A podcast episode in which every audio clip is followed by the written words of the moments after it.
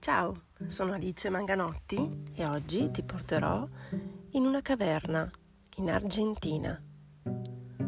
Mursia e le tre sorelle.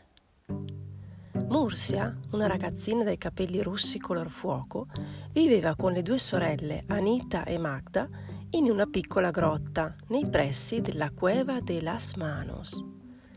Anita raccoglieva le bacche, Mursia era maggiormente dedita alla caccia e Magda vegliava il focolare. Un bel giorno una lupa affamata si presentò davanti alla grotta chiedendo un po' di cibo.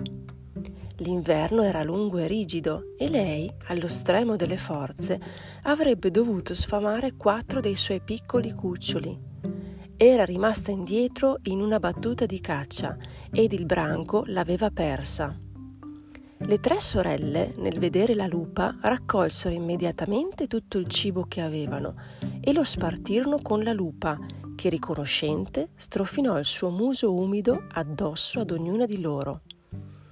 La lupa se ne stava andando, tuttavia, ad un tratto, si fermò, guardò le ragazze e disse Forse in questo inverno così glaciale, visto che ho la pelliccia, potrei esservi d'aiuto. Che ne dite? Sicuramente, rispose Magda. Se ci metteremo a dormire tutte assieme, te, noi e i tuoi cuccioli, aumenteremo il nostro calore. I tuoi piccoli potranno crescere sani e magari noi potremo diventare anche amiche. È una buona idea, disse Mursia. Io sono solita cacciare gli animali che insegui anche tu, ma a volte mi rendo conto che invece di farci la guerra potremmo semplicemente supportarci a vicenda. Eh, la natura a volte è crudele, rispose la lupa. Anita preparò un infuso di bacche rosse alla cannella e distribuì questo succo di Venere a tutte le partecipanti di quel banchetto.